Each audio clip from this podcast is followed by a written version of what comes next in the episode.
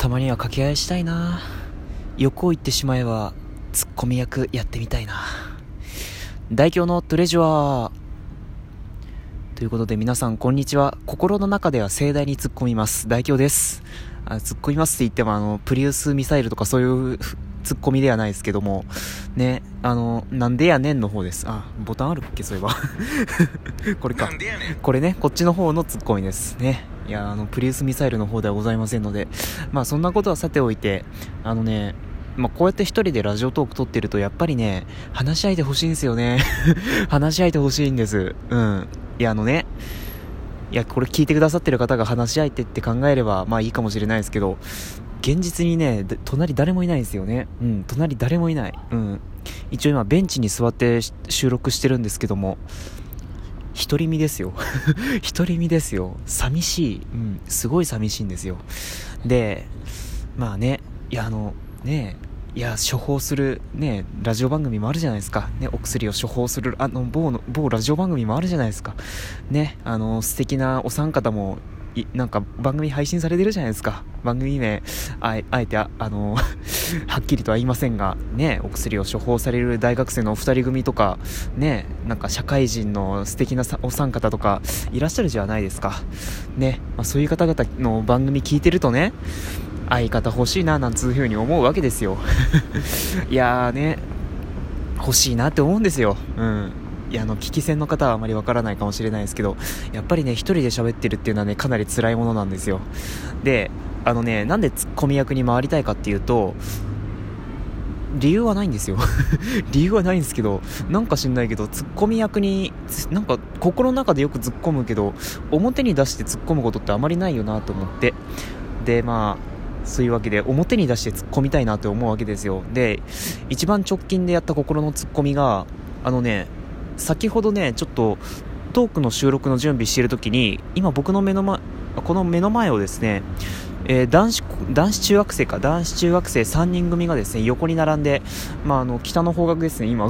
今僕は東を向いて収録してるんですけどももう北の方角に向かって歩いてたわけなんですよ。で、まあ、そんな感じで歩いてたらある男の子があっちの信号の方に向かってえ愛くん、愛、まあちょっとここではあえて、なあの、名字伏せますけども、え、愛くん半袖やん、やばないみたいな感じのこと言ってたんですよ。この時期に半袖、ちょっとそれは、寒くないのって、まあ僕もちょっとね、あの、今日上着をね、あの、そう、図書館の中に置いてきてしまったので、若干、あの、ヒートテック着てても寒いんですけど、まあ、半袖は寒いだろうなと思いながら、その男の子が、え、その男の子3人組が通過していくのを見たんですよ。で、その、愛くんが、って言ってる男の子、よく見たらね、半ズボンだったんですよ。もうね、あの、世代に突っ込みましたよね。寒くないんかいっていう ね。あ、いや、もう本当にね、いや、盛大に突っ込みましたね。うん、まあそんな感じで、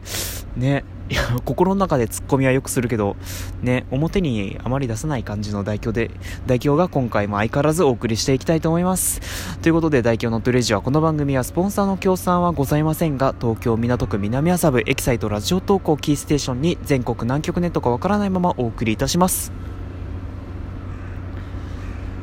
さあそんな感じで、まあ、いきなり冒頭からもう3分、3分半以上喋りましたけども、あのね、まあ、あのね、内容はもう本編の内容はもう全くもって関係ないことなんですよ。ツッコミとは全く関係ないです。何かっていうと、てかタイトルに書いてあるかもしれないですけど、ね、僕タイトル収録した後に決めるタイプなので、ね、今どういうタイトルか全くもって想像つかないんですけども、まあ、あのね、多分タイトル、タイトルの通りですよ。うん。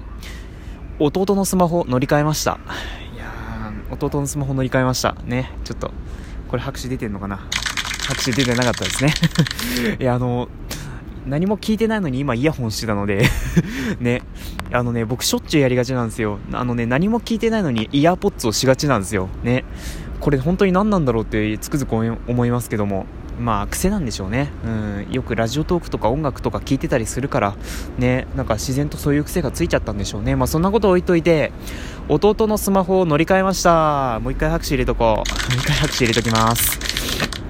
ね、いつもいる。多めに入れときました。まあそんな感じで弟のスマホを乗り換えたわけなんですけども、もういいよって感じですけども、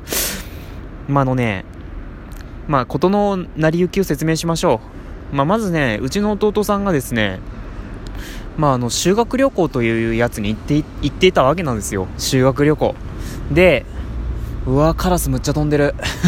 カラスむっちゃ飛んでる。南の方角へむっちゃ飛んでる。まあそんなこと置いといてまあ修学旅行へ弟が行ったわけですよ。でそうしたら、まあ、あるある日ね LINE が来たんですよ。うん。LINE ね。あ、メッセージです、メッセージ。うん。LINE が来たんです。で、なんだろうなと思って、見たら、なんか画面がつかんのやけど、っていう風に来たんですよ。で、まあ大体なんか画面がつかないってなったら、うーん、なバックライトの設定がものすごい暗いのか、それとも、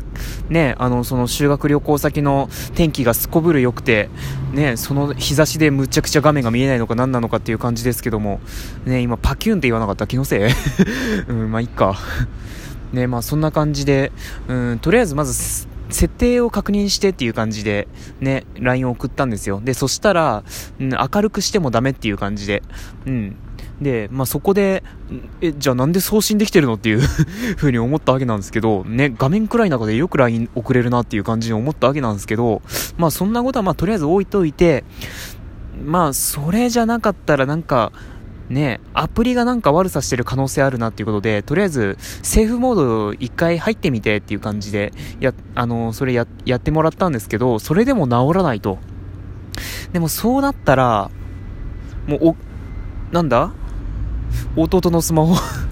弟のスマホ、なんだろう、壊れたかなっていう。壊れたか、その修学旅行先の天気がすこぶる良くて、日差しで全く画面が見えないとかそういうことなのかっていう。まあちょっとそんな感じだったので、まあとりあえず帰り、帰りを待って、弟のスマホ見たわけですよ。まあその結果ね、バックライトがね、故障してましたよ。いやあのね、なんでしょうね。うちの弟が持つスマホってなんか画面がね、よく壊れるんですよね。あのね、一応うちの弟さんのスマホはね、今4代目ですね、4代目。1代目がプリオリっていうやつなんですよ。あの、フリーテルさんのプリオリね。今、今は亡きではないけども、プリオリ2だったかな？プリオリ2だったんですけど、あのね、水没させた、水没させたんですよね。うん、水没させて、あのね、バックライトがつかなくなっちゃったんです。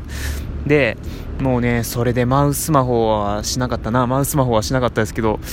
あのね、スマホ、僕のスマホのね、あのフラッシュライトを使ってなんか画面を覗き見して、覗き見というかもう凝視して、ね、もう本当に LINE とかのデータをバックアップするの大変でしたからね。で、まあ、さらにね、うん、さらに、あのね、その次のスマホが確かね、何だったかな。そう、あのね、アコースセリエミニですね。SHV38。で、まあ、こちらに関しては前トークで話したとは思いますけども、ね、あの、OS のアップデートかけたらなんか壊れちゃったっていうね。で、その後ね、あの、そうですね、その後の続報僕、このラジオで話してなかったかもしれないんですけど、あのね、内部基盤が故障してるっていうんですよなんでアップデートかけたら内部基盤が損傷するかなっていう風にちょっともうとんでもなく、とんでもないというか信じられなかったんですけど、まあそれでもう起動、起動というかね、エラーが発生しましたで起動しないので、まあそれもまたまあ故障してしまったとね、いうことなんですよ。で、まあ、その次のスマホが、あの、アコッセリーミニ SHV31 ってやつですね。で、こちらはですね、なんとですね、弟が画面を割りました。割っちゃいました。ね、弟はもう、なんか転んで、なんか気づいたら割れてたっていうらしいんですけども、まあそれは過失ですね。もう過失割合、ね、いや、なりたい何って感じですけども ね。いや、もうそれはもう弟の過失ですから、まあ仕方ないということで、で、まあ、それでもう一台同じものを買い足ししたわけですよ。で、まあそしたらまあ、この、この通りですよ ね。なんか、いつの間にかバックライトがおかしくなったということで、ね。壊れすぎじゃないっていうふうに思ったわけなんですけど、まあ、仕方ない。どうしよう。とりあえず、ちょっといろいろ、いろいろ策を練ってみるかということで、あのね、一応策はいろいろ練ってみたわけですよ。うん。一応我が家には、まあいろいろスマホがあるわけなんですけど、弟だけ au なんですよ。ね、あのスマホの型番からね、あの推測された方いらっしゃるかもしれないんですけど、ね、弟のスマホだけ毎月2800円のスーパーかけホ1ギガプランで、うん。2800円なんですよ。確かね。確か2800円ぐらいのプランだったとは思うんですけども、ね、一人だけ au なんですよ。で、au のスマホ、au の回線が使えるスマホってまあ、多いわけではないんですよ。ね、少なくとも格安スマホの、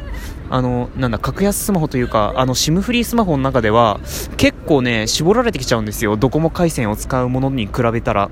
で、我が家のスマホって、大体ドコモ回線のものしかないんですよ。まあ、強いて言うなら iPhone7 ぐらい。強いて言うなら僕と父の iPhone7 ぐらい。それぐらいなので、いやどうしようかな。まあ、自分の iPhone7 をなんか譲るのはなーっていう感じでしたから、まあ、とりあえず、ね、あの、なんとか、一応、父が昔使ってた格安スマホというか SIM フリースマホですね。SIM フリースマホにデータ通信用の SIM を差し替えて、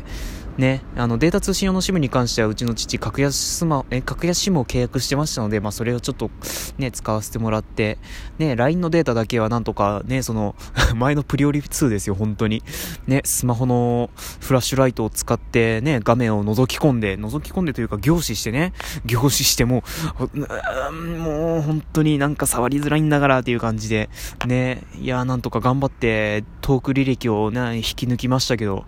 ね、別に合法に引き抜きましたからね、そんな違法的、違法な感じで引き抜いたわけではないですけども、ね、Google ドライブにバックアップしてね、なんとか、弟のスマホからはデータを引き抜くことはできたわけなんですけども、まあそっからですよね、うん。まあさすがにね、弟の、ね、その、